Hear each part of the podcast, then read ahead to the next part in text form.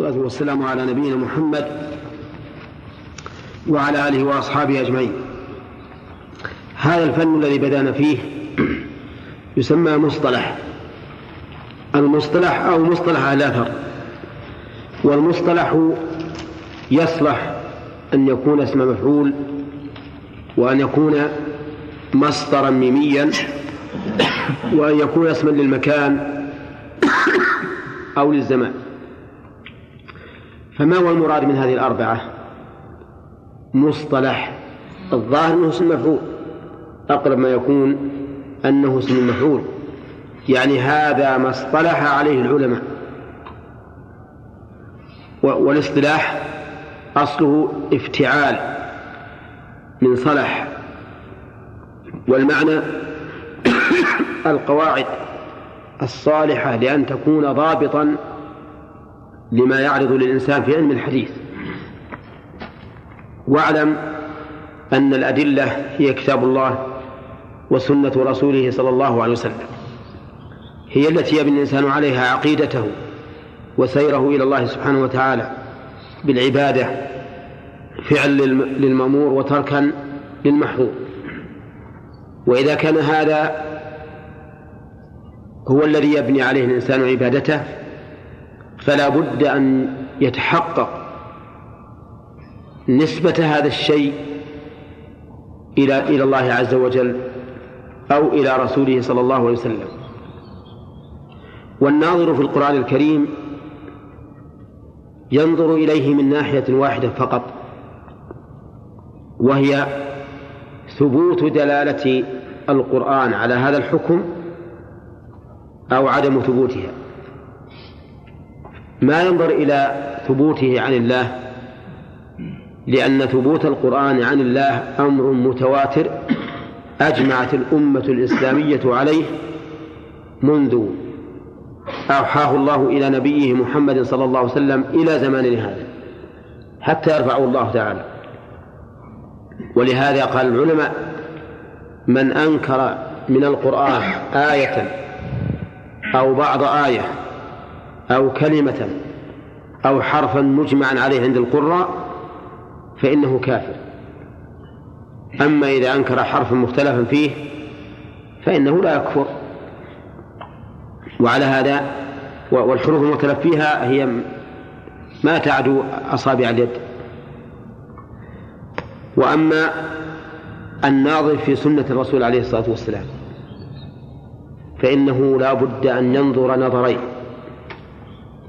النظر الأول هل ثبتت عن الرسول عليه الصلاة والسلام أم لم تثبت؟ والنظر الثاني بعد ثبوتها هل تدل على هذا الحكم أو لا تدل؟ فتشارك القرآن الكريم متى؟ إذا ثبتت. أما قبل أن تثبت فلا بد أن نحرر ثبوتها أولا حتى تكون صالحة للنظر. وذلك لأن المنسوب إلى رسول الله صلى الله عليه وسلم من الأقوال والأفعال والتروك ليس كله ثابتا عنه بل منه الضعيف ومنه الموضوع المكتوب على رسول الله صلى الله عليه وسلم لأنه لم ينقل إلينا نقلا متواترا كنقل القرآن. فلهذا صار الناظر في فيما ينسب إلى رسول الله صلى الله عليه وسلم لا بد له من من, من نظرين. النظر الأول في ثبوته عن رسول الله صلى الله عليه وسلم والنظر الثاني في ثبوت دلالته على هذا الحكم. فصار طلب الدليل من السنة أشق على الإنسان من طلبه من القرآن. وهذا واضح. ولهذا يجب على طالب العلم أن يعتني فيما ينسب إلى الرسول عليه الصلاة والسلام أن يعتني به اعتناء بالغا حتى يدرك صحة نسبته إلى الرسول عليه الصلاة والسلام من عدمها. وقد يسر الله ولله الحمد من علماء هذه الأمة من بين صحة ما ينسب إلى الرسول عليه الصلاة والسلام من ضعفه. فألفوا في ذلك التصانيف العديدة وكفوا الأمة التعب والمؤونة.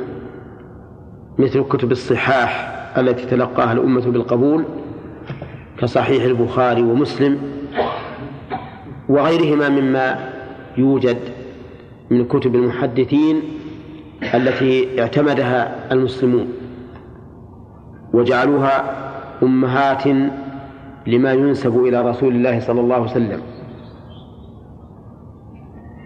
ثم إنما لم يذكر يعني ثم إن الذي لم يذكر في هذه الكتب التي التزم مصنفوها بالصحة ما ينسب إلى الرسول صلى الله عليه وسلم فيها وتلقاها الأمة بالقبول إذا لم يوجد في هذه الكتب فقد وضع العلماء والحمد لله قواعد. يمكن أن يطبق الإنسان فيها ما ينسب إلى الرسول صلى الله عليه وسلم حتى يحكم بصحته أو ضعفه. وهذه القواعد هي ما يسمى بعلم مصطلح الحديث. ومن ثم نعرف أهمية علم المصطلح. وأنه من أهم ما يكون لأن به تستعين على معرفة ما ينسب إلى النبي صلى الله عليه وسلم. ولهذا يعرف أو يقال في تعريفه علم يعرف به أحوال الراوي والمروي من حيث القبول والرد. لا من حيث الدلالة على الأحكام ما ما أهل المصطلح ما لهم دخل في الدلالة على الأحكام. أو استنباطها من الحديث إنما هو علم يعرف به أحوال الراوي والمروي من حيث القبول والرد. فما فائدته؟ فائدته معرفة ما يقبل ويرد من الحديث ومن الرواة. معرفة ما يقبل وما يرد من الحديث والرواة. وهذه فائدة هينة ولا عظيمة؟ هذه فائدة عظيمة جدا. ولهذا كانت دراسة مصطلح علم الحديث فرض كفاية. فنحن إذا درسناها نكون قد قمنا بفرض من الفروض نثاب عليه ثواب الفرض. وليس مجرد أن نقرأه للنظر والمعرفة. بل لأن نقوم فيه بواجب علينا فإنه فرض كفاية. وقد مضى عليه زمن طويل فيما سبق والناس لا يهتمون به ولا يرونه شيئا. ولكن الحمد لله في الآونة الأخيرة التفت الناس إليه وعرفوا أنه مهم جدا. وقد قد أقول إنه أهم من علم النحو. نعم. وقد أقول إن علم النحو أهم منه من وجه. لكن لا ينبغي أن يترك أبدا. ما ينبغي لطالب العلم أن يخلي نفسه من معرفة مصطلح الحديث أبدا. فمقل ومستكثر من من علماء الحديث في الاصطلاح وفي الاستنباط وفي الحكم من علمائه البارزين مؤلف هذا الكتاب. أحمد بن علي بن حجر العسقلاني رحمه الله الذي يلقب بقاضي القضاة في مصر. هذا الرجل علمه لا يحتاج إلى إطراء لأنه معروف لديكم ألف هذا الكتيب الصغير لفظا الكثير معنى. يعني وزنه كبير جدا. لأنه نخبة علم المصطلح. لو لو تدور مثلا في علم المصطلح في الكتب الواسعة وجدت أن كل ما فيها موجود في هذه في هذه النخبة اليسيرة. ويستطيع الإنسان أن يحفظها في خلال يومين. نعم. ونحن إن شاء الله سنمهلكم أن تحفظوها مدة الدراسة. مدة الدراسة. لكن بشرط أن لا يكون كحفظكم بعض بعض المتون. إذا سئلتم عن المتن الذي قرأتموه في الأسبوع الماضي وإذا لا علم ولا ولا خبر ولا عين ولا أثر. أقول هذا المؤلف رحمه الله بدأ كتابه أو هذه الرسالة المختصرة بقوله الحمد لله الذي لم يزل عالما قديرا. في نسخة عليما قديرا. والحمد تكلمنا عليه كثيرا وبينا أنه وصف المحمود بالكمال الذاتي والمعنوي. هذا الحمد. فإن كرر هذا الوصف سمي ثناء. والدليل على ذلك قوله سبحانه وتعالى في الحديث القدسي الذي رواه النبي صلى الله عليه وسلم عن ربه قال قسمت الصلاة بيني وبين عبدي نصفين. فإذا قال الحمد لله رب العالمين قال الله حمدني عبدي. وإذا قال الرحمن الرحيم قال الله أثنى علي عبدي. وإذا قال مالك يوم الدين قال مجدني عبدي وبه نعرف أن من فسر الحمد بالثناء بالجميل. المفعول على الفعل الوجه الاختياري فإنه قاصر جدا في تعريفه. وأن الصواب في تعريف الحمد وصف الكمال وصف المحمود بالكمال الذاتي والمعنوي. إلا أن ابن القيم زاد قيدا في ذلك. قال محبة وتعظيما. أن يكون حامل لك على مدحه أو على وصف الكمال المحبة والتعظيم. بخلاف ما إذا كان الحامل لك على هذا رياء أو سمعة أو ما أشبه ذلك أو خوفا مثل الذين يحمدون الملوك والكبراء. يقال هذا مدحا يقال هذا مدح ولا يقال هذا حمد. فجعل رحمه الله زيادة في القيد أن يكون ذلك على سبيل إيش؟ المحبة والتعظيم. وقوله الحمد قال العلماء إن ال هنا للاستغراق. التي يصح أن يحل محلها؟ كل. لأن ال الاستغراقية هي التي يصح أن يحل محلها كل. ما هي بكل بالسكون؟ ها؟ كل بالتشديد. إن الإنسان لفي خسر. هذه ال الاستغراق لأنك لو حذفت ال وقلت كل إنسان إن كل إنسان صح ولا لا؟ نعم. خلق الإنسان ضعيفا. ها خلق كل إنسان. إذا كل حمد فهو لله. واللام في قوله لله للاستحقاق والاختصاص. أما كونها للاختصاص فلأنه لا أحد يختص بالحمد كل من كل وجه إلا الله. ولا أحد أهل للحق للحمد من كل وجه إلا إلا الله جل وعلا.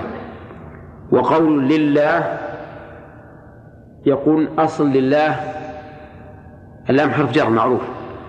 والله أصلها الإله. الإله. ولكنها حذفت الهمزة تخفيفا لكثرة الاستعمال.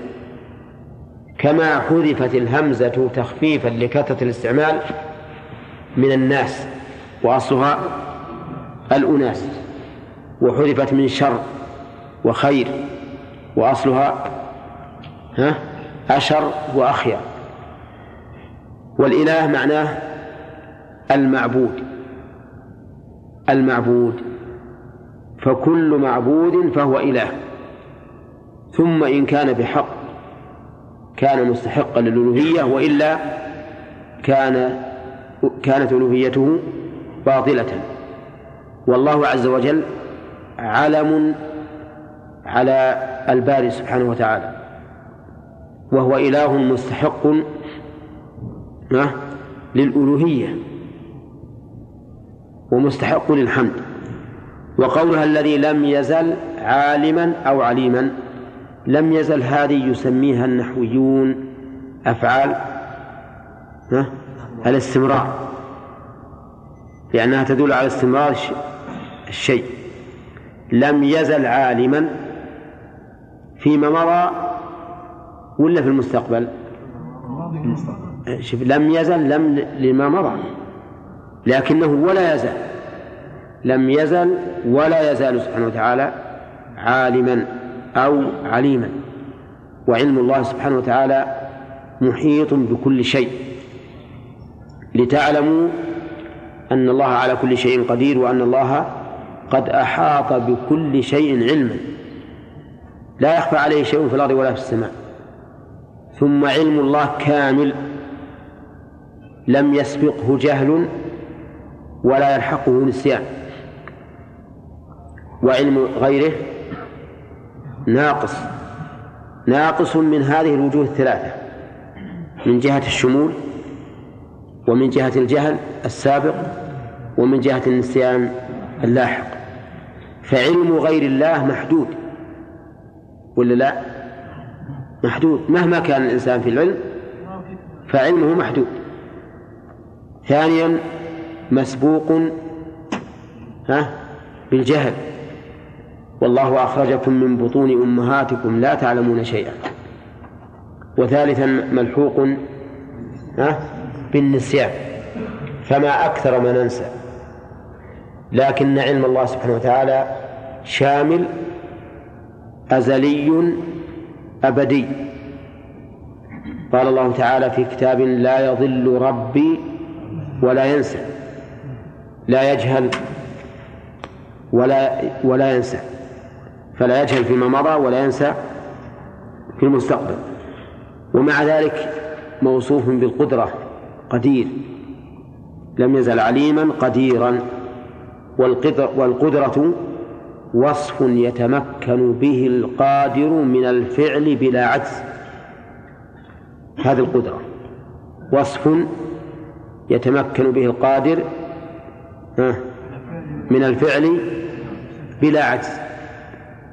بخلاف القوة فالقوة وصف يتمكن به القوي من الفعل بلا ضعف. ولهذا قال الله عز وجل العجز بالقدرة والقوة بالضعف فقال الله الذي خلقكم من ضعف ثم جعل من بعد ضعف قوة ما قال قدرة.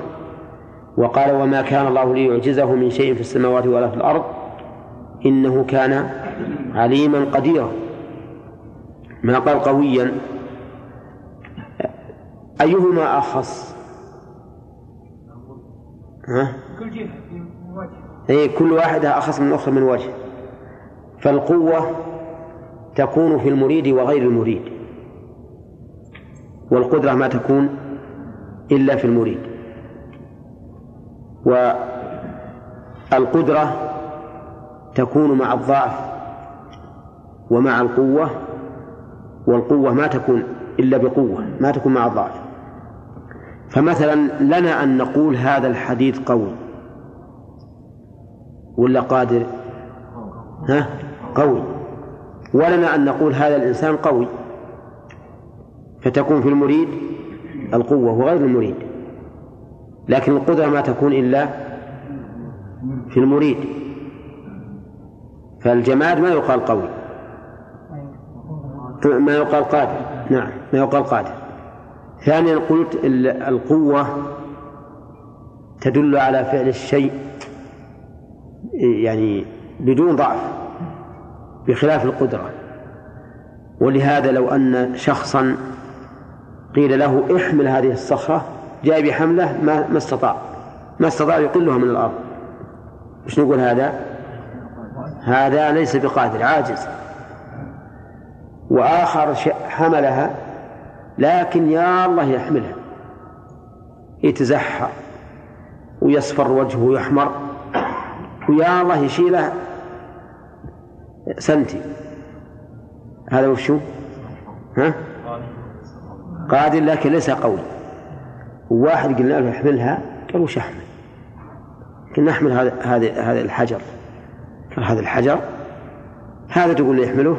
قلنا نعم احمله قال ها قال قلت ريشه هذا وش هو؟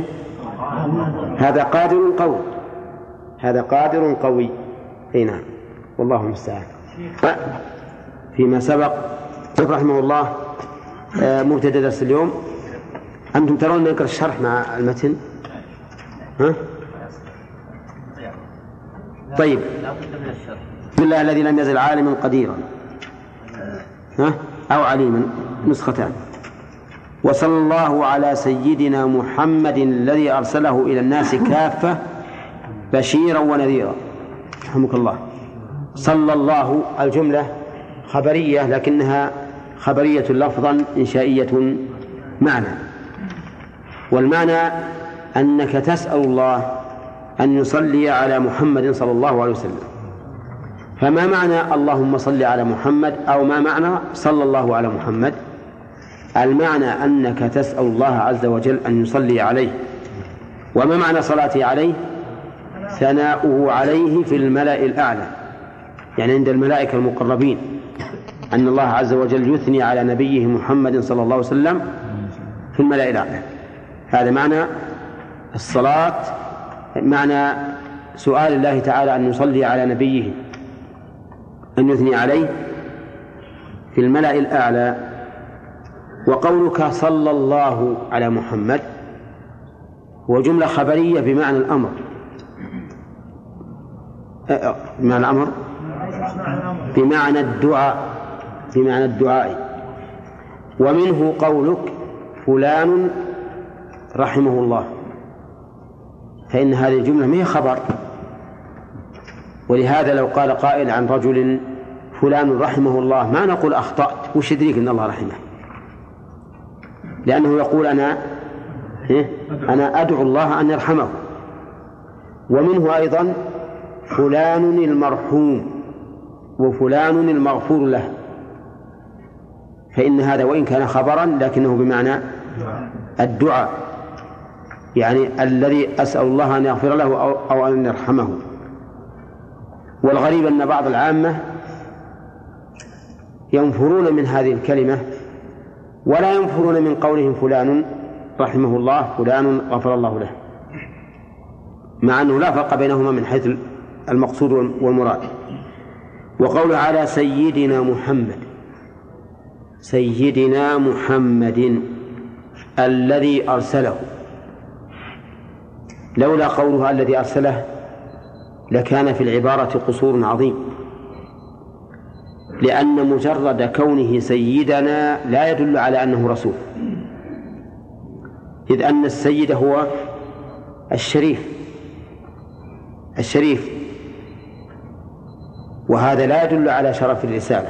لكن المؤلف قال الذي أرسله. وكان الأفضل من ذلك أن يقول وصلى الله على نبينا أو على عبده أو ما أشبه ذلك. لكن مع هذا لا نقول إن العبارة منكرة لأنه قال الذي أرسله. بل نقول إن محمدا صلى الله عليه وسلم سيدنا وسيد ولد آدم عليه الصلاة والسلام وهو أشرف بني آدم عند الله سبحانه وتعالى. و ولكن كلما كانت الصيغة أقرب إلى الوارد وأدل على وصف الرسول عليه الصلاة والسلام فهي أولى. وقول على سيدنا إن قلت كيف يصح أن نقول على سيدنا؟ والنبي عليه الصلاة والسلام قال للذين قالوا له أنت سيدنا وابن سيدنا؟ قال قولوا بقولكم أو بعض قولكم ولا يستهوينكم الشيطان. قلنا لا مانع لا, لا, لا, تناقض. لأن الرسول صلى الله عليه وسلم أذن لهم أن يقول. ولكن قال لا يستهوينكم الشيطان.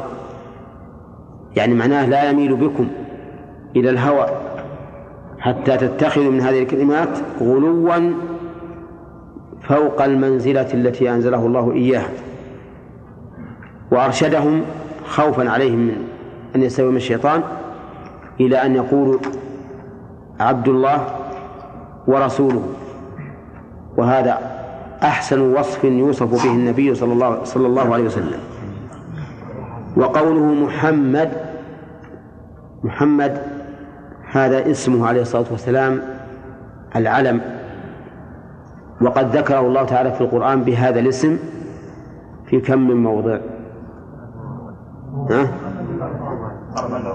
نشوف.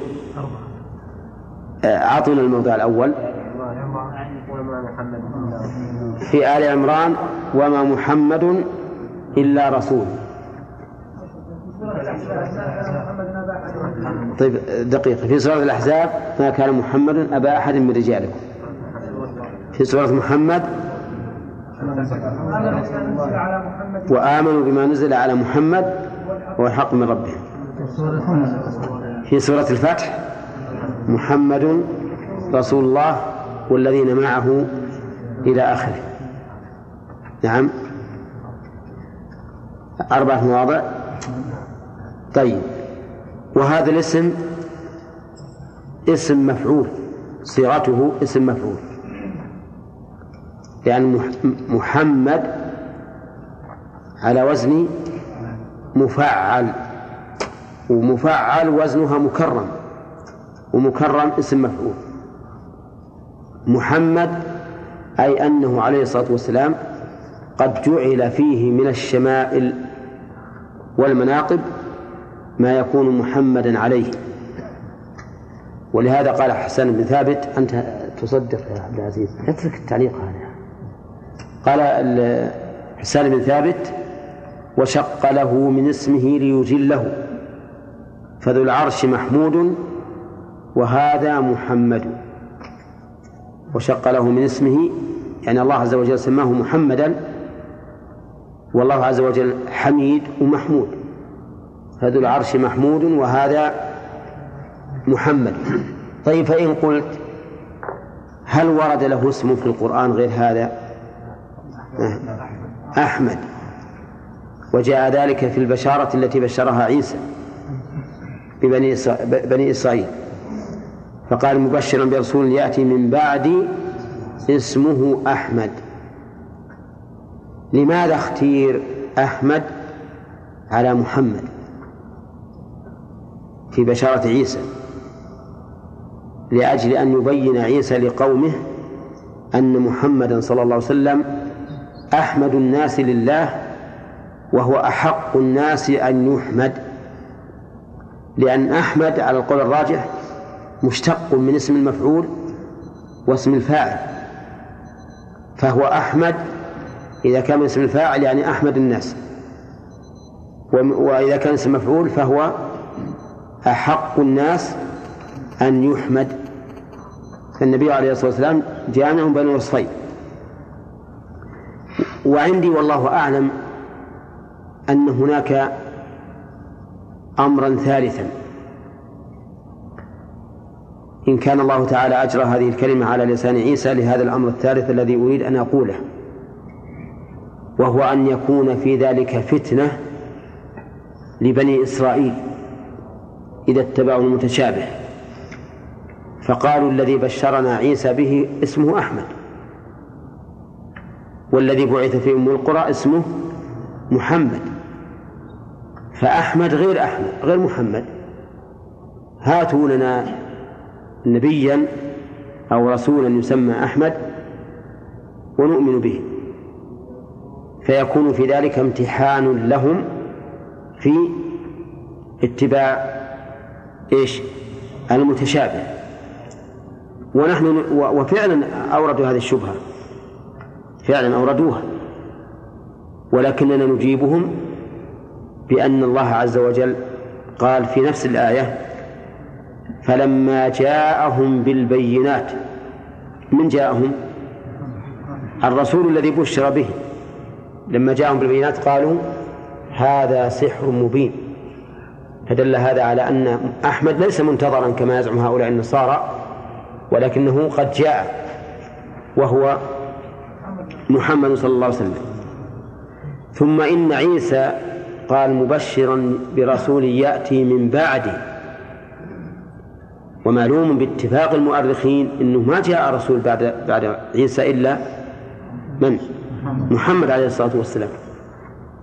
فالذي جاء من بعد عيسى هو محمد. ولما جاءهم بالبينات وش قالوا؟ قالوا هذا سحر مبين. فتبين بهذا أن تعبير عيسى بأحمد آه، فيه فائدتان. الفائدة الأولى ليبين لبني إسرائيل أن هذا الرسول أحمد الناس لله وأحق الناس أن يحمد ويثنى عليه فيكون في ذلك تنويه لفضله لا سيما وأنه بشرهم به بشارة. والبشارة إنما تكون في الأمور السارة المحبوبة. والأمر الثاني هو ما يكون بامتحان هؤلاء النصارى حيث جاء الاسم غير الاسم الذي سمي به الرسول عليه الصلاة والسلام من قبل من قبل أهله وهو محمد. فكان في ذلك شبهة لهم وقد علمنا زوال هذه الشبهة من وجهين. الوجه الأول قوله من بعد ولم يبعث أحد من من الرسل بعد عيسى إلا محمد عليه الصلاة والسلام. والوجه الثاني قوله ها؟ فلما جاءهم بالبينات وهذا يدل على أنه ليس منتظرا بل إنه قد جاء ولكنهم كذبوه طيب هو انتهى الوقت ولا لا؟ إيه. ياسر وقد جاء ها؟ على وجه بما. نقول قال بعضهم إن البشارة في الأصل بما يسوء وقد تستعمل فيما يسوء بجامع أن كل من الخبرين يؤثر في الإنسان وتتغير به البشرة فهمت؟ هذا بخير تأثر بالبشرة بالفرح والسرور وهذا بالعكس. أو أنه على سبيل التهكم بهم. كما في قوله ذق إنك أنت العزيز الكريم على قول بعض المفسرين. نعم. محمد وصحبه وسلم تسليما كثيرا. وعلى آل محمد وصحبه. الآن يطلق على الأتباع كما في قوله تعالى ويوم تقوم الساعة أدخلوا آل فرعون أشد العذاب. ويطلق كذلك على القرابة. فيقال آل فلان أي قرابة فلان. ولكنه في هذا الموضع صالح لآل النبي صلى الله عليه وسلم المؤمنين به فقط دون آله الكفار أو لآله بمعنى أتباعه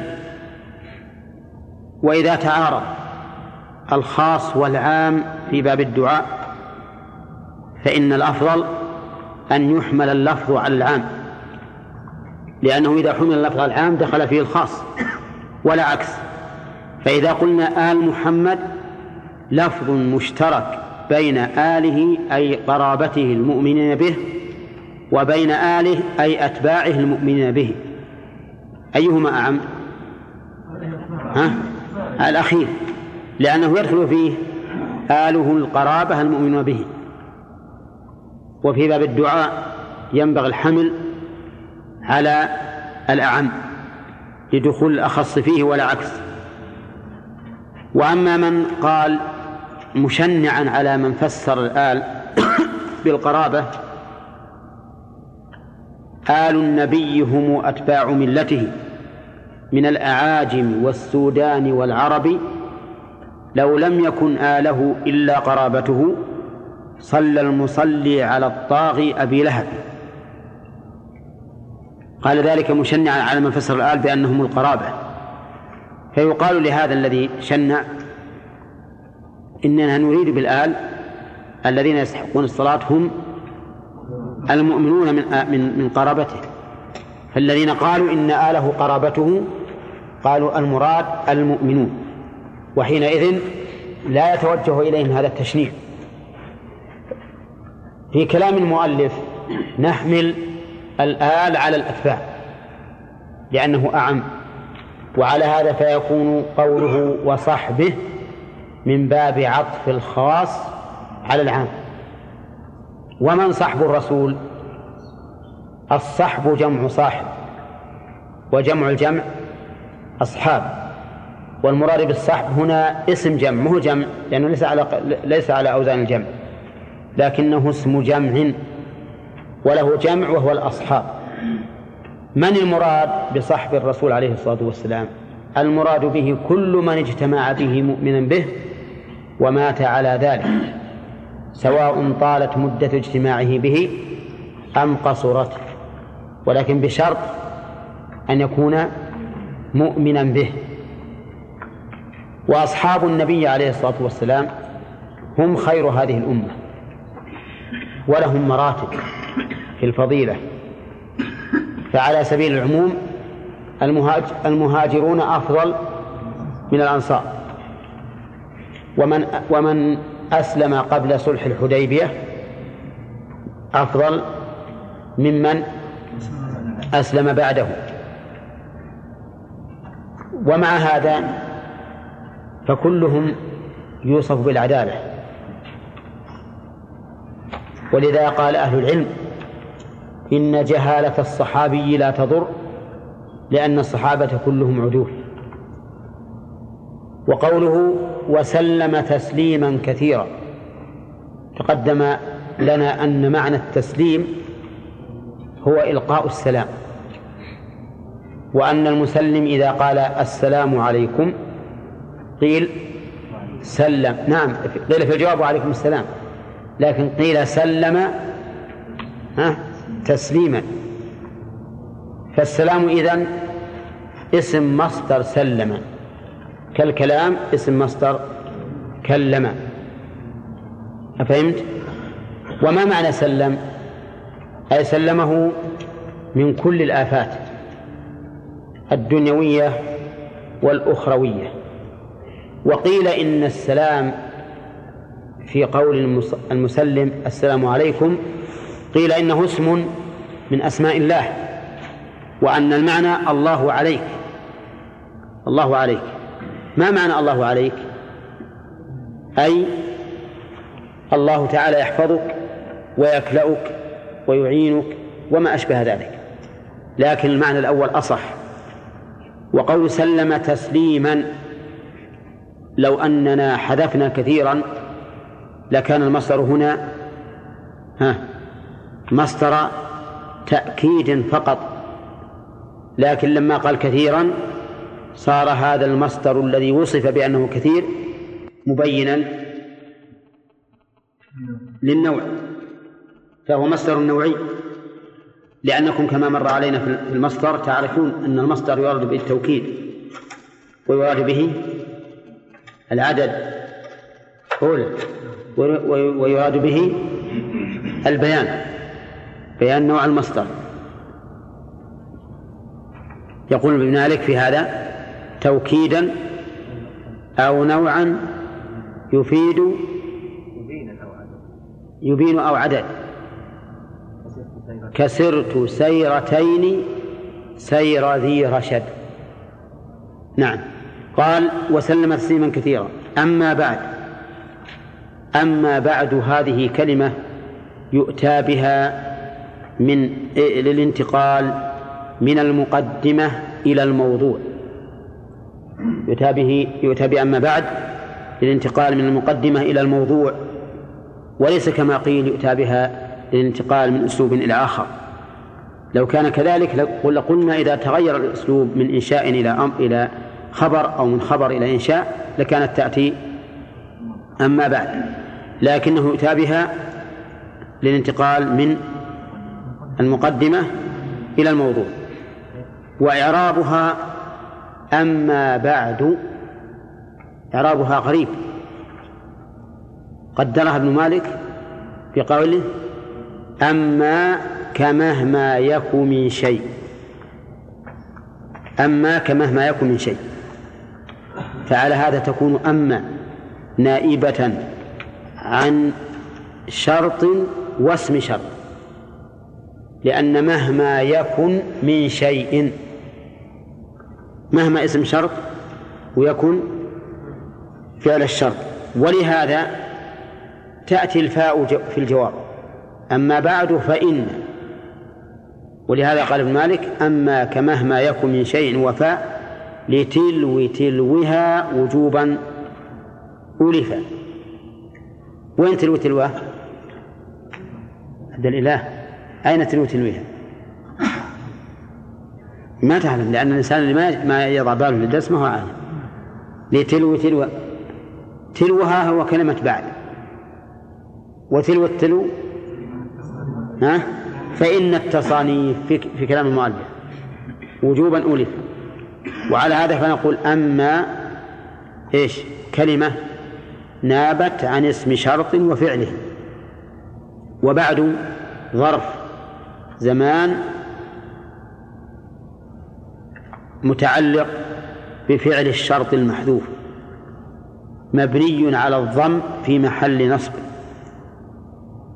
لأنه حذف المضاف إليه ونوي معناه.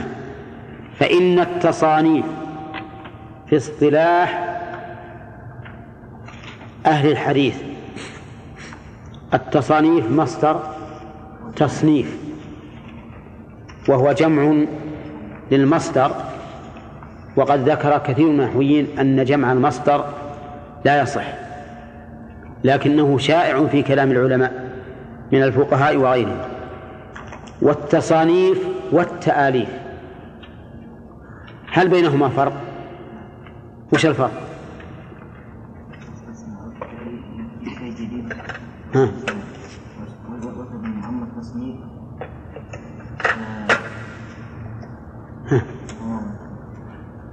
الظاهر إنك تقف قال بعضهم إن التأليف أن تؤلف بين كلام وكلام يعني مثلا تنقل تنقل من كلام ابن القيم وكلام ابن الشيخ الإسلام ابن تيمية وكلام ابن حجر وكلام فلان وفلان وتألف بين هذه. هذه الكلمات حتى تكون كلمة واحدة. وعلى هذا فليس من فعل الكاتب إلا أنه ألف بين الكلام بعض مع بعض والتصنيف أن يكون هو الذي صنع الكلام هو الذي صنع الكلام بنفسه فعرف معنى ما قاله أهل العلم ثم كتبه ببيانه هو. ولكن الذي يظهر لي أن أنه لا فرق. لأنك تجد بعض العلماء يعبر فيقول التصنيف صنفت كذا وكذا وبعضهم يقول ألفت كذا وكذا. التصانيف في اصطلاح أهل الحديث قد كثرت. اصطلاح أصله في اللغة استلاح بالتاء لكن قلبت الطاء تاء لعلة تصريفية. اصطلاح أهل الحديث ومصطلح الحديث هو علم يعرف به حال الراوي والمروي من حيث القبول والرد لا من حيث الأحكام وما يترتب على الحديث. هذا أهل المصطلح لا يتكلمون عليه. اللهم إلا إذا جاءوا به في سياق في سياق التمثيل. إذا جاءوا به في سياق التمثيل ربما كما ذكروا فيما إذا تعارضت الأحاديث لما ذكروا في باب المضطرب ذكروا أنه إذا أمكن الجمع فلا اضطراب. ثم يأتون بأمثلة ويتكلمون على فقهها. هذا يعتبر كلاما إيش؟ يعتبر كلاما عارضا لبيان التمثيل فقط. وإلا فإن أهل الاصطلاح لا يدرون عن فقه الأحاديث شيئا. ولهذا الذين يركزون على هذا الفن يفوتهم شيء كثير من فقه الأحاديث وهم في الحقيقة بمنزلة الصيدلي الذي يصنف الأدو...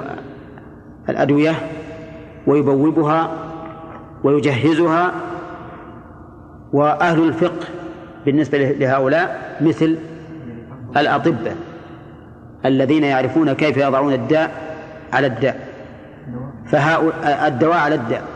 فهؤلاء مقربون وهؤلاء هم الذين يعالجون. ولهذا قال النبي عليه الصلاة والسلام رب مبلغ أوعى من سامع الحاصل أن الأمة محتاجة إلى هؤلاء وهؤلاء. محتاجة إلى علم المصطلح كما هي محتاجة إلى علم الفقه فقه الأحاديث. لأن فقه الأحاديث فرع عن ثبوتها. وثبوتها لا يعلم إلا من طريق المصطلح لأنه علم يعرف به أحوال الراوي والمروي من حيث القبول والرد.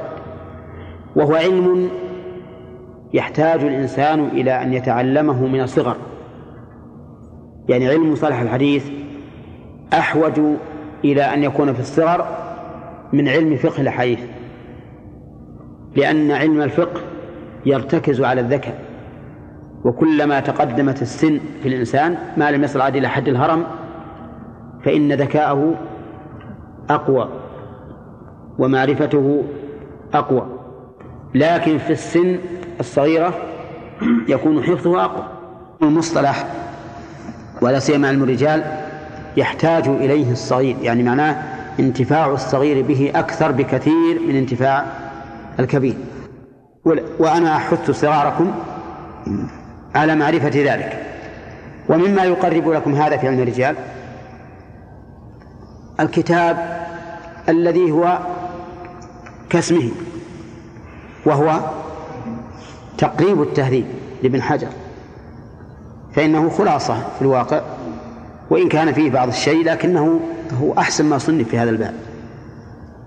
لأنه رحمه الله مارس هذا الفن ممارسة عظيمة جدا وجاء بخلاصة ما قيل في الرجال وله اصطلاح في ذلك. يقول التصانيف في اصطلاح الحديث الحديث قد كثرت للأئمة في القديم والحديث.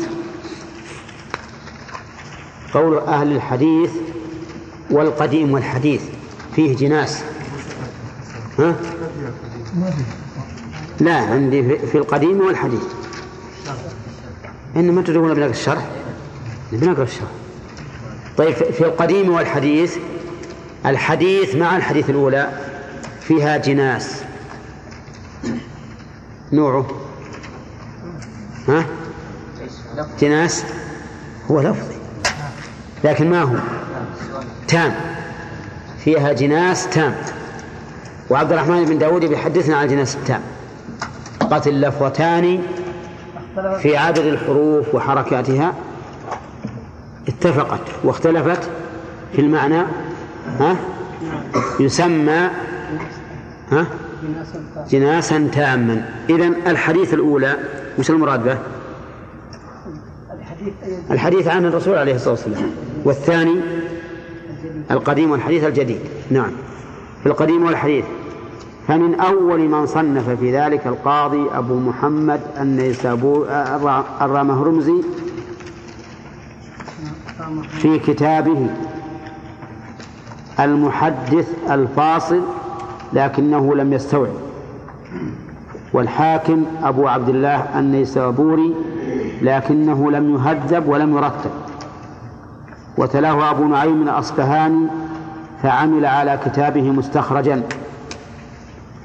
وأبقى أشياء للمتعقل. ثم جاء بعدهم الخطيب أبو بكر البغدادي فصنف في قوانين الرواية كتابا سماه الكفاية وفي آدابها كتابا سماه الجامع لآداب الشيخ والسامع. وقل فن من فنون الحديث إلا وقد صنف فيه إلا وقد صنف فيه كتابا مفردا اللي هو الخطيب البغدادي رحمه الله. فكان كما قال الحافظ أبو بكر ابن نقطة عندكم؟ ابن نقطة. كل من أنصف علم أن المحدثين بعد الخطاب بعد الخطيب عيال على كتبهم. وش معنى العيال؟ لا غير الصغار العيال الذين يتغذون بكتبه ها؟ ولهذا جاء في الحديث أحب الخلق عيال الله وأحب عيال الله إليه من أحسن إلى عياله. ليس معنى عيال الله يعني أبناؤه يعني أبناؤه. الله عز وجل لم يلد ولم يولد. لكن معناه الذين يتغذون برزقه. عائلتك ليش هم عائلتك؟ لأنهم أولادك؟ لا. فيه زوجة فيه أم فيه أب فيه أخ وما أشبه ذلك. لكن لأنهم يتغذون برزقك. فلهذا سموا عيالا فقولهم عيالا على الخطيب معناه يتغذون بكتبه وينتفعون بكتبه. كما قيل كل من جاء بعد الزمخشري في التفسير فيما يتعلق بالبلاغة فهم عيال عليه نعم. لأنك تجد كل كلامهم يدور على كلام الزمخشري. هذا في البلاغة. وفي المعاني جيد لكنه إذا جاء في باب الصفات ها؟ بدأ يخبط خط عشواء نعم. أقول يقول ف كل من أنصف علم أن المحدثين بعد الخطيب عيال على كتبه ثم جاء بعدهم بعض من تأخر عن الخطيب فأخذ من هذا العلم بنصيب فجمع القاضي عياض كتابا لطيفا سماه الإلماع وأبو حفص اليانجي جزءا سماه اليانجي. أنا وش نقول اليانجي. اي فميم اي نعم. الميانجي جزءا سماه ما لا يسع المحدث جهله. يعني نصنف كتاب فيه أمور ضرورية لا بد أن تفهم وافهام وأمثال ذلك من من التصانيف التي اشتهرت وبسطت ليتوفر علمها واختصرت ليتيسر فهمها. رحمه الله. كأنه الآن بين لنا أن التصانيف انقسمت إلى قسمين. قسم مختصر وقسم مطول. مبسوط. أولى وبهذا نعرف أن أن البسط في اللغة التوسيع وأن قول العامة هذا بسيط يعني شوي ها خطأ. نعم. وقد كلفنا الأخ إبراهيم الدبيان في هذا وقال لنا أنه ما وجد في اللغة العربية أن البسيط بمعنى القليل. ما وجدها. معنى مشهورة في اللغة العامية الدارجة. هنا قال قال اختصرت بسطت واختصرت لماذا بسطت؟ قال ليتوفر علمها ويكثر. لماذا اختصرت ليتيسر فهمها ولو قال وحفظها لكان أحسن. لأن الاختصار ييسر الحفظ. البسط هو الذي ييسر الفهم. ولا لا؟ لأن الشيء المختصر يصعب فهمه. لكن إذا بسطته وشرحته فهمته. الشيء المختصر يسهل حفظه. ولا لا؟ إي نعم. فلعله يريد ليتيسر فهمها يعني بعد حفظها إلى أن جاء الحافظ الفقيه تقي الدين أبو عمرو عثمان بن الصلاح. عبد الرحمن الشهرزوزي نزيل دمشق. ها؟ كيف؟ الشهر. زوزي الآخر زاي عندي. طيب أنا يمكن تختلف النسخ. ما عندكم حاشية على هذا؟ نشوف الشيء. زوزي وش عندكم؟ مضبوط؟ طيب إذا صلح صلح النسخة عندي. فجمع لما فجمع لما ولى تدريس الحديث بالمدرسة الأشرفية كتابه المشهور فهذب فنونه وأملاه شيئا بعد شيء فلهذا لم يحصل ترتيبه على الوضع المناسب عندي المتناسب أيضا. واعتنى بتصانيف الخطيب المفرقة فجمع شتات مقاصدها. المفرقة عندي. لا مانع ما يخالف. فجمع شتات مقاصدها وضم إليها من غيرها نخب فوائدها. النخبة يعني خلاصة الشيء وما اختير منه. قال فاجتمع في كتابه ما تفرق في غيره فلهذا عكف الناس عليه وساروا بسيره. فلا يحصى كم ناظم له ومختصر ومستدرك عليه ومقتصر ومعارض له ومنتصر.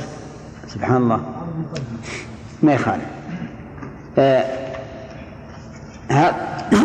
هذا الكتاب كتاب ابن الصلاح في علم الحديث.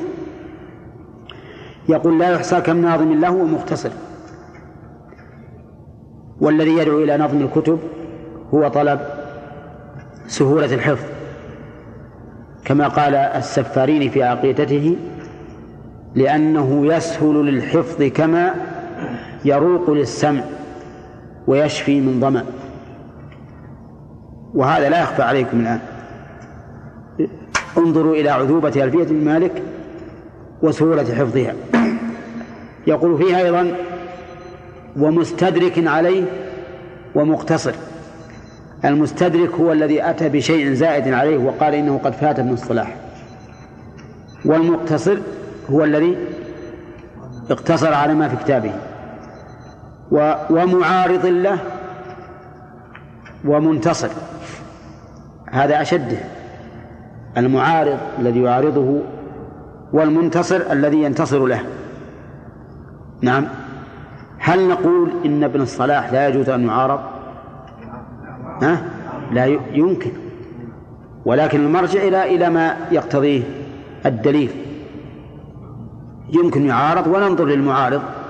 وكم من إنسان عارض عالما ولكنه هو معارض.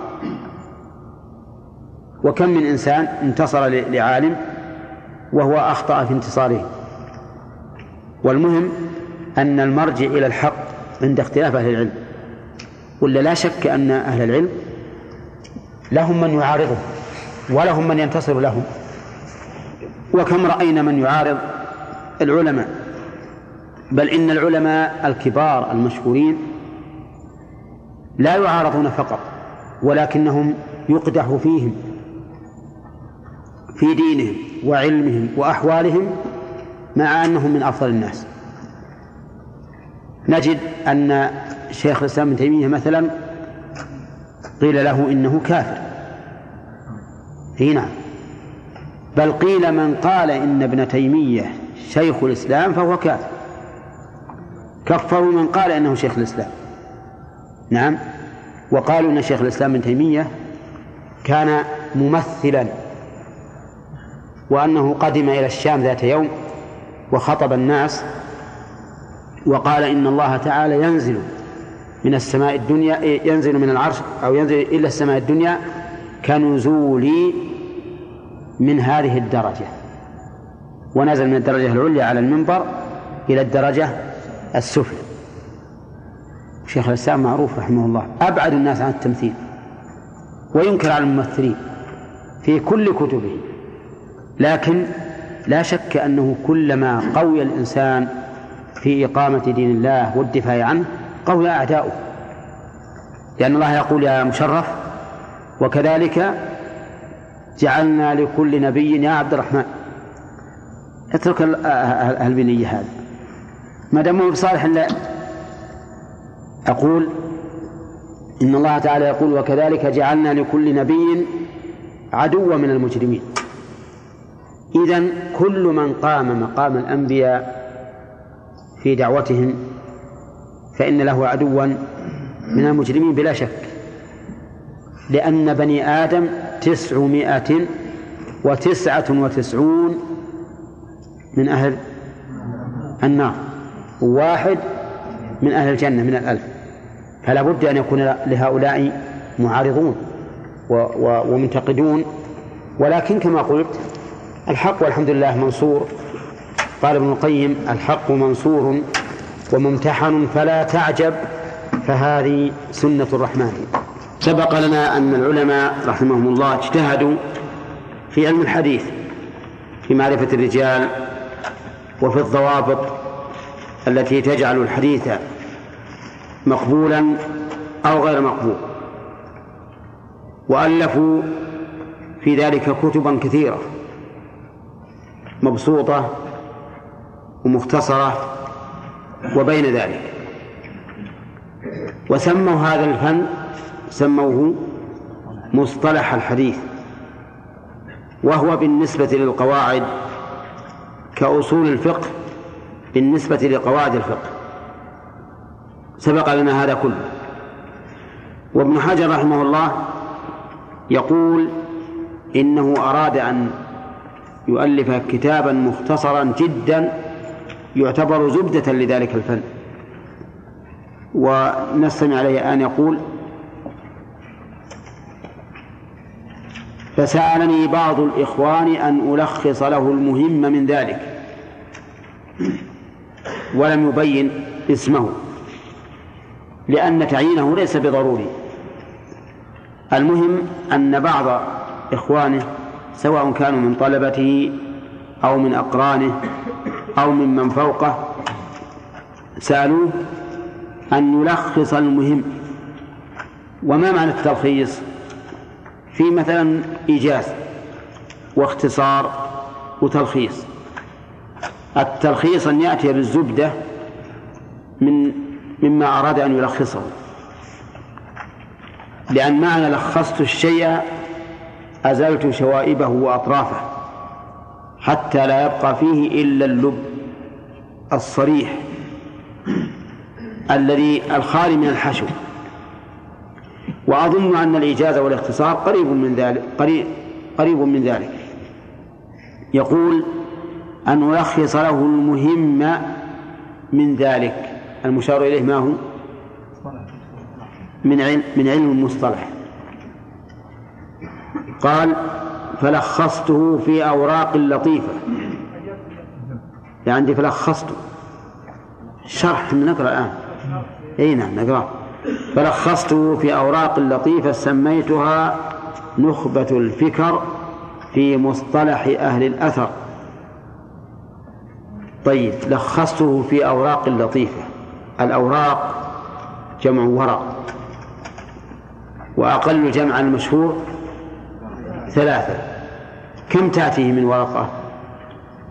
أنا كتبتها ورقتين فقط. ها؟ ورقتين. لكن كأن المؤلف حينما كتبها كتبها في أوراق صغيرة.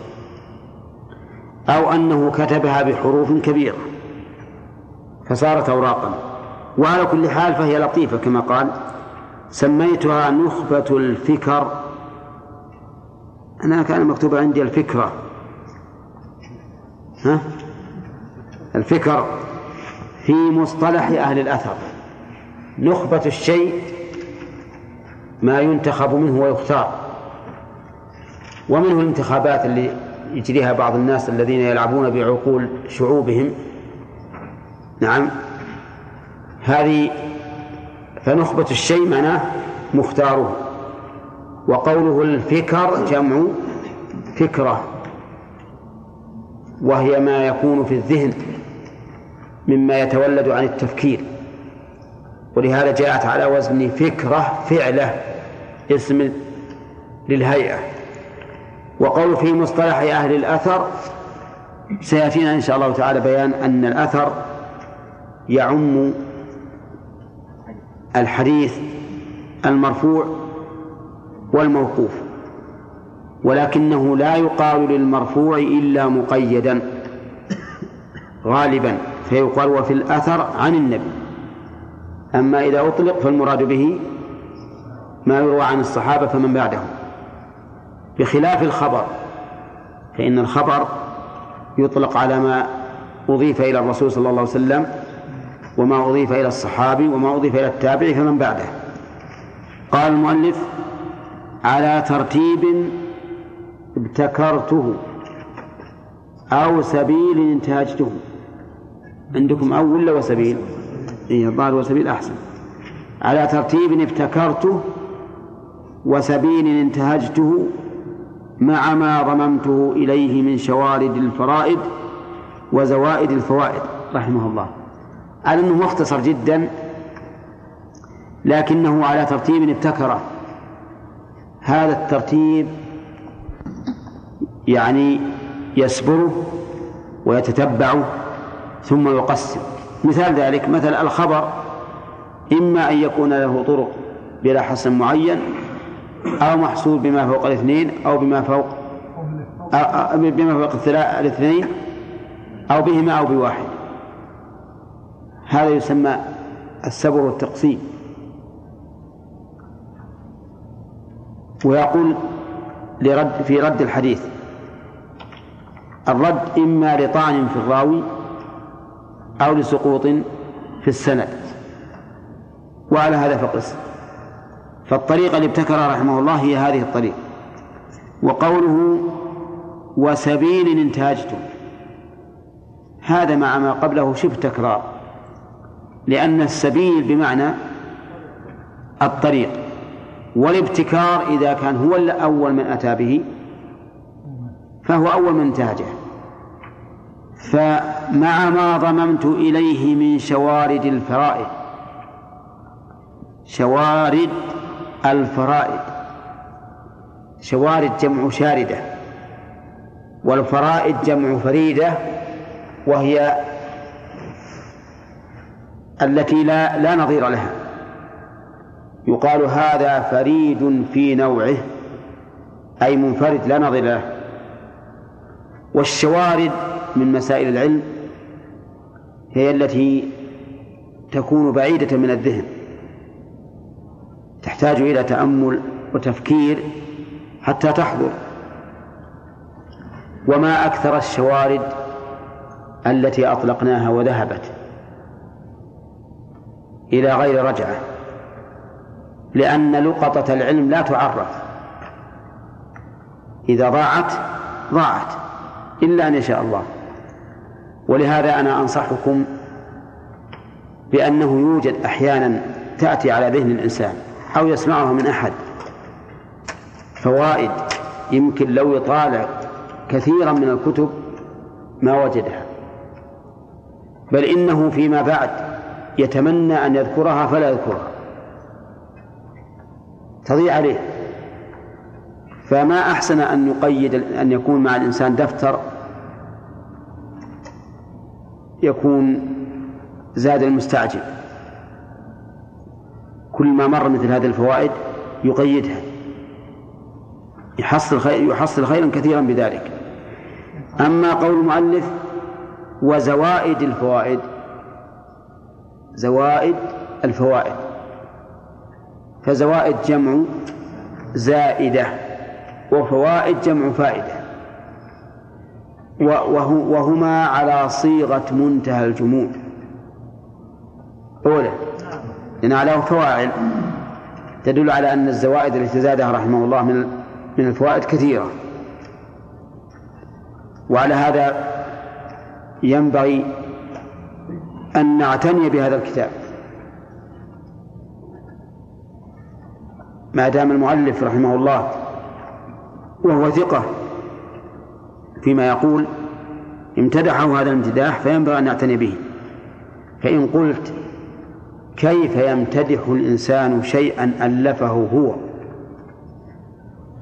وهل هذا إلا من تزكية النفس؟ شو عبد الرحمن بن داود؟ ماذا تقول؟ نقول إذا كان المقصود مصلحة الغير إذا كان المقصود مصلحة الغير فلا حرج. الرسول قال إني لا أعلمكم بالله وأخشاكم له. وابن مسعود يقول لو أعلم أن أحدا تبلغه الإبل أعلم بكتاب الله مني لارتحلت إليه. وهذا فيه ثناء على نفسه. ولكن وش قصده؟ الحث على طلب العلم. وابن مالك يقول في ألفيته وإن كان ابن مالك ما مو حجة. يعني يحتاج من يعتذر عنه لو كان مخطئا. وش يقول؟ نعم. يقول ما يقول رحمه الله تقرب الأقصى بلفظ موجز وتبسط البذل بوعد منجز وتقتضي رضا بغير سخط إلى هنا مقبول يعني. لكن فائقة ألفية ابن معطي. ما يكون هذا من باب البيع على بيع المسلم؟ نعم. على كل حال هو يريد يريد الخير ما أراد بذلك إلا الخير فهذا ابن ابن حجر رحمه الله يريد بهذا الخير وأن نعتني بهذا الكتاب لما فيه من هذه الفوائد. قال قال رحمه الله تعالى فرغب إلي ثانيا أن أضع عليها شرحا يحل رموزها. رغب إلي والأول يقول طلب مني بعض الإخوان ورغب إلي أشد من طلب ولا ولا مثلها؟ أشد. كأن في ذلك رغبة أكيدة في أن يضع عليها شرحا. لأن المتن متن النخبة كالرموز. إذا لم يشرح ما يكاد أحد يفهمه. قال شرحا يحل رموزها. ويفتح كنوزها ويوضح ما خ... ويوضح ما خفي على المبتدئ من ذلك. فأجبته إلى سؤاله رجاء الاندراج في تلك المسالك. هذا فيه جناس ولا أو فيه السجن. السجن محقق وفي بعضه جناس. والسجع قد يحمد وقد يذم. إن أراد به الإنسان إبطال حق فهو مذموم. ولهذا لما قضى النبي صلى الله عليه وسلم على المرأة التي قتلت أختها وما في بطنها قضى عليها بأن في في الجنين غرة بأن في جنينها غرة عبدا أو أمة. قام حمل بن نابغة وقال يا رسول الله كيف يغرم من لا شرب ولا أكل ولا نطق ولا استهل فمثل ذلك يطل كلام مسجون فقال النبي صلى الله, صلى الله عليه وسلم إنما هو من إخوان الكهان من أجل سجعه الذي سجع فذمه الرسول عليه الصلاة والسلام لأنه سجع سجعا يشبه أسجاع الكهان لرد الحق وإلا فقد قال النبي عليه الصلاة والسلام صلى الله عليه وسلم قضاء الله أحق وشرط الله أوثق وإنما الولاء لمن أعتق وهذا سجع لكنه سجع في إثبات في إثبات حق. المؤلف رحمه الله وغيره من المؤلفين يقولون السجع لإثبات الحق. ومن أع... من أبلغ ما رأيته جيدا في السجع وقد أرين له كما أرين الحديث لداود. من؟ ابن الجوزي رحمه الله. إذا رأيت مختصر التبصرة الآن يقرأ في كثير من الأحيان عرفت كيف قوة هذا الرجل على صنع الكلام حتى يأتي على ما يريد. ومع ذلك تشعر بأن الرجل ما يتكلف.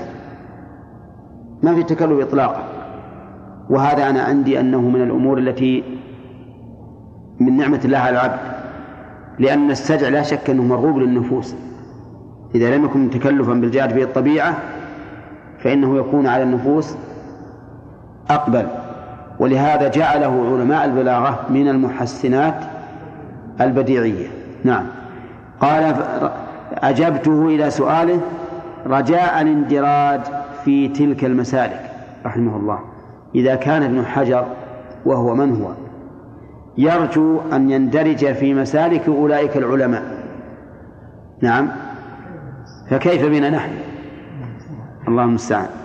قال رحمه الله فبالغت في شرحها في الإيضاح والتوجيه ونبهت على خبايا زواياها. لأن صاحب البيت أدرى بما فيه. وهذا صحيح. إذا شرح المتن من ألفه وكتبه فهو أعلم ممن يشرحه من غيره. وكثير من أهل العلم ألفوا كتبا وشرحوها. وليس في هذا عيب. وقد رأيت بعض الناس يعيب هذه الطريقة من أهل العلم. يقول يجي العالم ويكتب كتابا مختصرا ثم يشرحه ثم يجي ثالث ويحشي عليه ويجي رابع ويحشي على الحاشية وهكذا. هذا ليس بعيب لأن المقصود بالشرح والبسط والحواشي المقصود إيش؟ الإيضاح والبيان. حتى يكثر العلم. والمقصود بالاختصار أن يسهل على الفهم والحفظ. فلهذا نقول إن العلماء رحمهم الله أرادوا بذلك تقريب العلم من الاختصار والتطويل والبسط كما مر علينا. ونبهت على خبايا زواياها لأن صاحب البيت أدرى بما فيه. وظهر إيش وظهر لي. أن إيراده على صورة البسط أليق ودمجها ودمجها. ها؟ ممن؟ ودمجها ضمن توضيحها أفوق. عندي أفوق. طريقة هذه الطريقة القليلة المسالك فأقول طالبا من الله التوفيق فيما هنالك. ها؟ هذه الطريقة القليلة. فسلكت هذه الطريقة. لا أنا عندي طريق الطريقة يصلح يصلح يصلح الطريقة يصلح. والطريق؟ يصلح. فسلكت هذه الطريقة القليلة المسالك فأقول طالبا من الله التوفيق فيما هنالك. الخبر عند علماء هذا الفن مرادف للحديث. الخبر عند علماء هذا الفن وهم علماء المصطلح مرادف للحديث. وما معنى المرادف هو اللفظ الذي يكون بمعنى لفظ آخر. فهما لفظان متغايران دالان على معنى واحد. ولهذا نقول في المترادف ما تعدد لفظه واتحد معناه وسمي مترادفا لأن هذين اللفظين ترادفا إيش؟ على معنى واحد. مثال ذلك الحديث والخبر معناهما واحد. معناهما واحد فيكونا مترادفين. مثال آخر بشر وإنسان. ثاني إيش؟ إيش؟ إيه طيب. وكذلك أيضا قمح وبر. وسيف ومهند. وأسد وغضنفر. وبس. وقط. ها؟ لا بس. يقول في القاموس بس والعامة تكسره. ها؟ تقول بس. ولكن آه، لو تقول الإنسان بس يعني يكفي. اي نعم. طيب. آه، إذا ما هو المترادف؟ ما تعدد لفظه واتحد معناه. وأما المرادف فهو ما كان بمعنى لفظ آخر. طيب يقول وقيل الحديث ما جاء عن النبي صلى الله عليه وسلم والخبر ما جاء عن غيره. هذا قول آخر. ولكن المؤلف قدم الأول. قال الحديث ما جاء عن النبي صلى الله عليه وسلم والخبر ما جاء عن غيره فما جاء عن الصحابة يسمى خبرا عن التابعين يسمى خبرا عن الملوك والخلفاء يسمى خبرا وما جاء عن الرسول صلى الله عليه وسلم يسمى حديثا. هذان قولان. فيه قول ثالث يذكره المؤلف يقول والخبر ما جاء عن غيره ومن ثم قيل لمن يشتغل بالتواريخ وما شاكلها الأخبار وقيل لمن يشتغل بالحديث المحدث. ولمن يشتغل هذا؟ ولمن يشتغل بالسنة النبوية المحدث. فهذان قولان. القول الثالث نعم. نعم. الأخباري. ها؟ لا. الأخباري أحسن. جمع جمع مضاف إلى الأخبار. طيب. أما الإخباري نسبة للخبر. يقول ما أو للإخبار أيضا. الإخبار نسبة للإخبار. والأخبار نسبة للأخبار. قال المؤلف وقيل بينهما عموم وخصوص مطلق فكل حديث خبر من غير عكس ها؟ وما هو؟ المحدث إيه؟ خلاص وقيل بينهما عموم وخصوص مطلق فكل حديث خبر من غير عكس كل حديث خبر وليس كل خبر حديثا إذن أيهما أعم مطلقا؟ الخبر. فهو ما أضيف إلى النبي صلى الله, صلى الله عليه وسلم وإلى غيره. فصارت المسألة فيها ثلاثة أقوال في تعريف الخبر. قيل الخبر هو الحديث. وقيل الخبر ما أضيف إلى غير النبي صلى الله عليه وسلم والحديث ما أضيف إليه. إلى النبي صلى الله عليه وسلم. وقيل الخبر ما أضيف إلى النبي صلى الله عليه وسلم وإلى غيره والحديث ما أضيف إلى النبي صلى الله عليه وسلم فقط. وهذا غالبا هو المعروف بين الناس أن الحديث ما جاء عن النبي صلى الله عليه وسلم والخبر ما هو أعم جاء عن النبي صلى الله عليه وسلم وعن غيره. فهذه ثلاثة أقوال في الخبر. طيب فإذا قال قائل ما هو الخبر؟ أصلا الآن إحنا نتكلم ونقول خبر وحديث وش هو الخبر؟ ها؟ أصل الخبر عند أهل البلاغة كل قول يحتمل الصدق والكذب بقطع النظر عن قائله. أو كل قول يصح أن يوصف بأنه صدق أو كذب بقطع النظر عن قائله. وبناء على هذا التعريف يشكل علينا أن في السنة النبوية أحاديث كثيرة جاءت بلفظ الأمر وبلفظ النهي والجواب على ذلك أن يقال نعم. صيغتها صيغة الأمر أو النهي لكن وردت علينا عن طريق الخبر.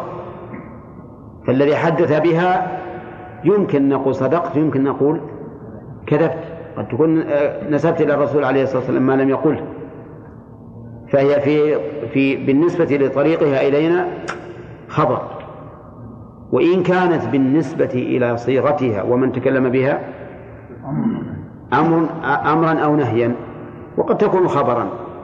فالجواب على عن هذا الإشكال هو هذا أن نقول حتى السنة النبوية التي جاءت بلفظ الأمر والنهي هي بالنسبة بنسبة وصولها إلينا ها خبر تحتمل الصدق والكذب طيب فيه الخصوص والعموم المطلق.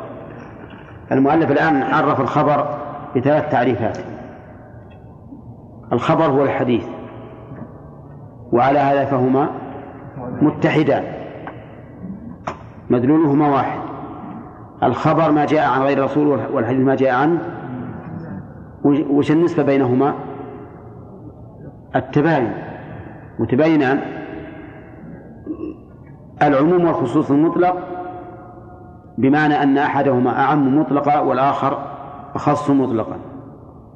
هناك نسبة أخرى عموم وخصوص من وجه يسمونها العموم والخصوص الوجهي بأن يكون أحدهما أعم من الآخر من وجه وأخص من آخر. مثاله؟ لا صلاة بعد العصر مع حديث إذا دخل أحد المسجد لا حتى يصلي ركعتين. أي نعم. هذا من أمثلته. لا صلاة بعد العصر حتى تغرب الشمس. وحديث إذا دخل أحدكم المسجد فلا يجلس حتى يصلي ركعتين. فمثل لا صلاة عام في الصلاة وبعد العصر خاص في الوقت. وإذا دخل أحدكم المسجد عام في الوقت فلا يجلس حتى يصلي ركعتين خاص بالصلاة. فبينهما عموم وخصوص وجهي. مثال آخر والذين يتوفون منكم ويذرون أزواجا يتربصن بأنفسهن أربعة أشهر وعشرة. هذا عام في الحوامل وغيرهن خاص في المتوفى عنه. وأولاة الأحمال أجلهن أن يضعن حملهن. خاص بالحوامل عام في المتوفى عنهن وغيرهن وله أمثلة. وقد سبق لنا في أصول الفقه أن مثل هذا يعمل فيه بالصورة التي يتفق فيها الدليلان ويتوقف فيما يتعارضان فيه حتى يأتي دليل يرجح أحد العمومين. والله أعلم. وعلم الأسانيد كثيرة. هذا مبتدأ درس اليوم أظن. طيب أي أسانيد كثيرة.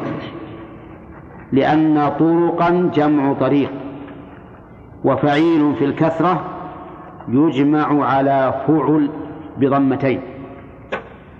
مثل قضيب وقضب ونصيب ونصب وطريق وطرق وسبيل وسبل وأمثالها كثيرة.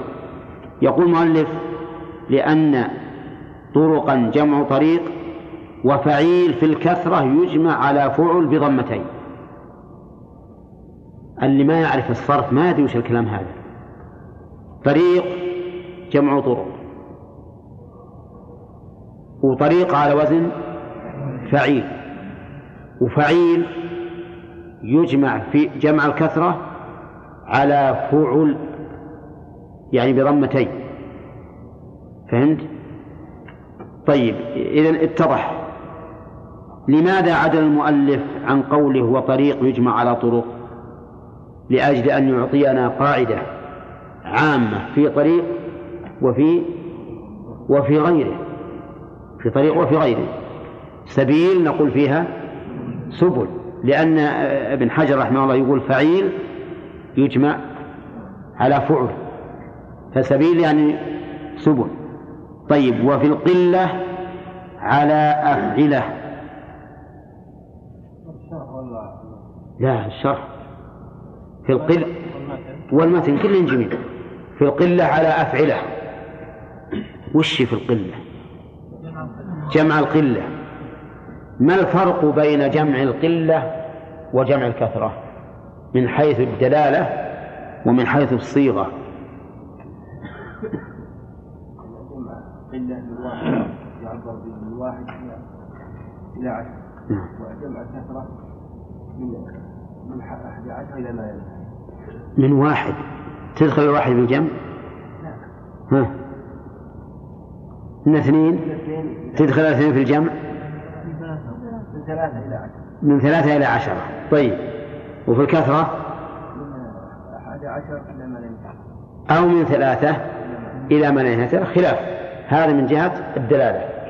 من جهة الصيغة. عبد الله؟ نعم. نعم. فلها أوزان كثيرة. نعم. أوزان جمع القلة أربعة يحصين. ما هي؟ موجودة في كلام مالك. ما مرت عليك فهد فعلة أفضل ثم فعلة ثم؟ ثمة. ثمة. كيف ثمة؟ ثمة ظرف مكان. وثمة حرف عطف. إيه ثمة. لكن ثمة ظرف مكان. واضح؟ أفعلة هذه أوزانه أفعلة أفعل. ثم فعلة ثم أفعال. جموع قلة. هنا طيب يقول مالك رحمه الله لأن نعم. وفي القلة على أفعلة. وش مثاله؟ ها؟ أفعلة سلاح. أحمرة جمع حمار. طيب. نصيب أنصبة. نعم. طريقة طريقة ما أدري هل يصح ولا ما يصح؟ هل يجمع على هذا ولا لا؟ لكن مقتضى القاعدة أن يجمع. نعم. والمراد بالطرق الأسانيد. المراد بالطرق الأسانيد لأنها هي اللي توصلك إلى المتن. المتن غاية والطريق والإسناد وسيلة. ولهذا قال المراد بالطرق الأسانيد. والإسناد حكاية طريق المتن. الإسناد حكاية طريق المتن الإسناد يطلق تارة على السند وتارة على حكاية طريق السند طريق المتن حكاية طريق المتن وش معنى هذا؟ بمعنى أن الإسناد أحيانا يطلق على الرجال الذين رووا الحديث. مثل أن تقول حدثني مالك عن نافع عن ابن عمر. مالك نافع ابن عمر. هؤلاء نسميهم؟ نسميهم إسناد. هم رجال المتن